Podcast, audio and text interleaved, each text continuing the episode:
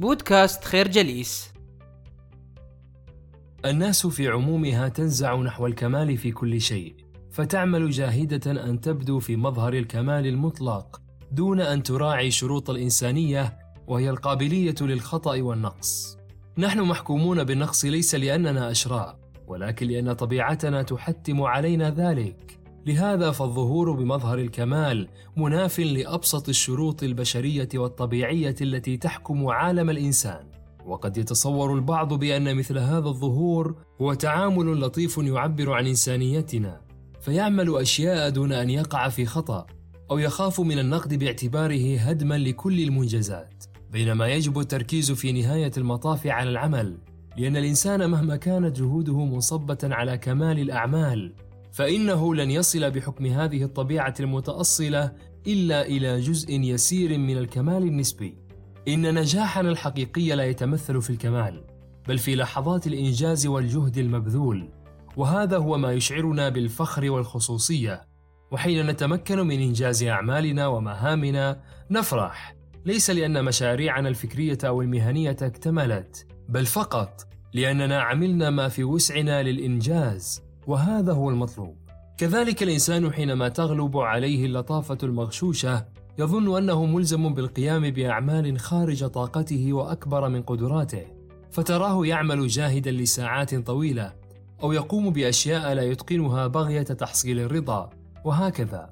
فاللطافة المبنية على الإرضاء تسعى بكل جهدها إلى استنزاف الكائن الإنساني وتفريغه من محتواه الفكري والبدني نتيجة هذه الأخطاء المتراكمة.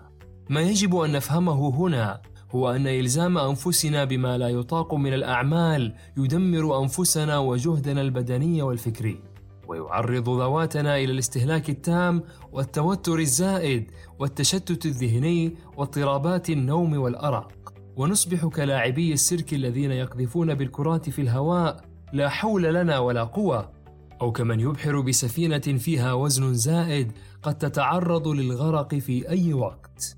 اللطافة ليست هي أن نرهق أنفسنا، فهذا نوع من السذاجة غير المطلوبة، لأن حينما نرهقها فسيكون المصير هو الغضب الداخلي، وعدم الرضا على المنجز الذي لا تحركه الرغبة والمتعة. الفكرة النزعة نحو الكمال تشعر الإنسان بالنقص، واللطافة ليست هي تحميل الذات ما لا يطاق. الإنسان اللطيف يسقط في شراك لطفه، فيتحول إلى لقمة سائغة في يد الآخرين الذين يستغلونه بشكل أبشع مما يتصور. ومن الصور القبيحة التي يستغلها البعض في الإنسان اللطيف هو تحويله إلى شخصية لا قرار لها، بحيث لا يعبر أو يقول ما يريد. وهنا يتحول الإنسان إلى آلة ووسيلة للإرضاء يفقد معها الشخص إنسانيته بالكامل حيث يجد حرجا كبيرا في التعبير عما يريد في مختلف الوضعيات والمواقف الاجتماعية. ومن هنا وجب التمرن على إتقان بعض الخطوات العملية لتفادي الانزلاق في فخ قول ما يريده الناس لا ما تريده أنت. الاعتراف بخطأ هذا السلوك. قرر عدم العودة لهذا الشكل من السلوك. استعن بمساعدة الآخرين. كذلك يتصور الواهمون باللطافة المشوهة بأنهم إذا كبتوا الغضب أو لم يعبروا عنه بشكل من الأشكال فهذا يزيد من حظوظ قبولهم لدى الآخرين. وهذا وهم محض لأن التعبير عن الغضب هو من صميم إنسانيتنا. والغضب في نهاية المطاف تفريغ لشحنات سلبية يتعرض لها الإنسان جراء موقف أو سلوك غير مقبول. وعملية الكبت هاته فيها أضرار جسدية كما فيها أضرار نفسية. فكلما كبت الإنسان غضبه كلما أحس بشعور عصبي يجعله يفقد القدرة على التحكم بأعصابه. كما أنه يتعرض لكل أشكال التعذيب النفسي في حالة الاختلاء بالذات. اللطفاء مخطئون حينما لا يعبرون عن غضبهم لأن مثاليتهم ونمط تفكيرهم الذي ينزع إلى فكرة الكمال يجعلهم يفكرون في عدم خدش صورتهم أمام الآخرين أكثر من المحافظة على صحتهم البدنية والنفسية. والغريب أن هذا الواقع يجانب الصواب لأن التعبير عن الغضب والصدق فيه يكسبك محاسن أكثر من كتمه في بعض الأحيان كما أنه يحسن من فرص ربطك لعلاقات اجتماعية متينة طابعها الاستدامة. الفكرة عبر عما تريد بكل أريحية وتجنب أن يستغلك الآخرون بسبب لطافتك. والتعبير عن الغضب في حدود مقبولة أفضل بكثير من كتمه. يعاني الأشخاص اللطفاء بشكل مستمر من الاستغلال والتنمر والهجوم بسبب عدم قدرتهم على الرد في غالب الأحيان. لكن هذا يجعل ردات فعلهم في بعض الأحيان قوية بسبب الضغط الحاصل على نفسياتهم. أو بسبب الشعور الزائد بالاحتقار أو الدونية ولأن الإنسان كائن غريزي أيضا في بعض جوانبه فهو خاضع للاندفاع غير المحسوب إذا ما تعرض للهجوم من قبل الآخرين. هذا الوضع الغريزي والاندفاعي جعل الكاتب ينصح من يعانون منه أو يقابلون الإساءات بحدة وقوة إلى توخي الحذر اللازم في مثل هذه المواقف الصعبة. ولعل أهم ما نصح به هو تعقل لحظة الانفعال. وأن يأخذ الإنسان وقتا كافيا يمكنه من حدوث حالة من التوازن والاستقرار النفسي كما ينصح بتفهم بعض المواقف وألا يأخذها الإنسان بمحمل الجد أو أن أصحابها يقصدون ويتعمدون الأذية. هذه الحالة من الهدوء والروية يمكنها أن تجعل الأطراف الأخرى مستعدة للاستماع إليك أكثر وتفهم دواعي وأسباب غضبك. وربما عدم العودة إلى السلوك الذي كان أو سيكون مصدرا للغضب.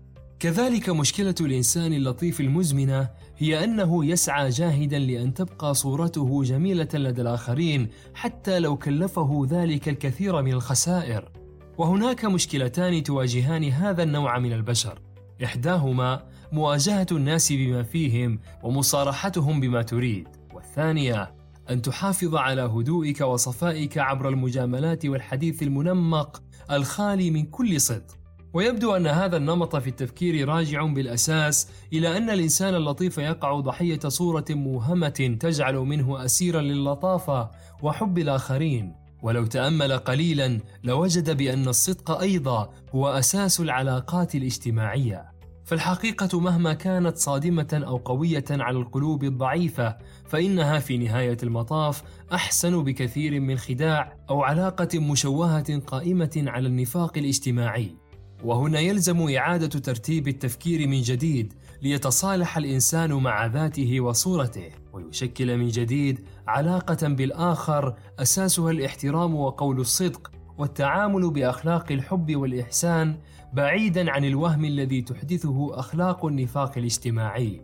فالعيب ليس في الحقيقة بل في الفكرة التي تقول بأن المجاملة أفضل من الصدق. الفكرة الغضب الانفعالي يقلص إمكانية التواصل مع الآخر والصدق في المعاملة أفضل بكثير من أخلاق النفاق الاجتماعي. في بعض الحالات يتحول الإنسان اللطيف إلى طفل يوزع النصائح ذات اليمين وذات الشمال دون مراعاة لأبسط شروط النصح. هذا الأمر يبدو مزعجا للكثير ممن يحيطون به على اعتبار أن النصيحة هي سياق يراعي خصوصيات الناس وظروفهم ومكانهم والزمان الموجودين فيه. ولأن الإنسان اللطيف تحركه في الكثير من الأحيان دوافع ساذجة وبسيطة فإنه لا يقدر مثل هذه الأشياء. مما يخلق نوعا من النفور من سلوكاته أو نصائحه ويصعب سبل الاندماج والتواصل بينه وبين أقرب المقربين منه. ولكي يتجنب الإنسان هذا النوع من الصدام الاجتماعي وجب مراعاة مجموعة من الشروط نجملها فيما يلي. مراعاة السياق الذي تزدى فيه النصيحة تجنب الأسلوب المباشر والصادم استعمال أسلوب اللين المقرون بالحجة والدليل. مراعاة الزمان والمكان تجنب النصح أمام الناس. كذلك يحتاج الإنسان اللطيف إلى تعامل خاص لأن اللطف بفعل التراكم والتربية يتحول إلى شكل من أشكال الإدمان المزمن لدى أصحابه. وهذا الإدمان أو الإقبال على هذا الشكل من السلوك البشري يجب أن يراعى في التواصل معه مجموعة من الشروط. ولذلك إذا أردنا أن نخرج مثل هؤلاء من هذه الحالة المستعصية ولم نحسن التعامل قد تكون النتائج مدمرة على المستوى النفسي على اعتبار أن محاولة إخراج الإنسان وإنقاذه من إدمانه بشكل تعسفي تؤدي إلى مزيد من انغماسه فيه. وهنا بدل أن ننقذ الإنسان نساهم بشكل أكبر في إدامة بقائه هناك دون معين أو معيل. لهذا وجب توخي الحذر الشديد خاصة أثناء التعامل مع مثل هذه النفسيات المصابة بالهشاشة والضعف. ويفضل بدل ذلك التحدث إليهم بعد أن يكتسبوا الثقة في نفوسهم وألا يتم إحراجهم أمام الناس إلى غاية توفر الظروف الملائمة لإقلاعهم عن هذا السلوك الخطير على نفسياتهم. الفكرة اللطافة الزائدة نوع من أنواع الإدمان، والنصح بشكل مباشر ينفر الإنسان أكثر مما يرغبه. نشكركم على حسن استماعكم. تابعونا على مواقع التواصل الاجتماعي لخير جليس، كما يسرنا الاستماع لآرائكم واقتراحاتكم. ونسعد باشتراككم في البودكاست.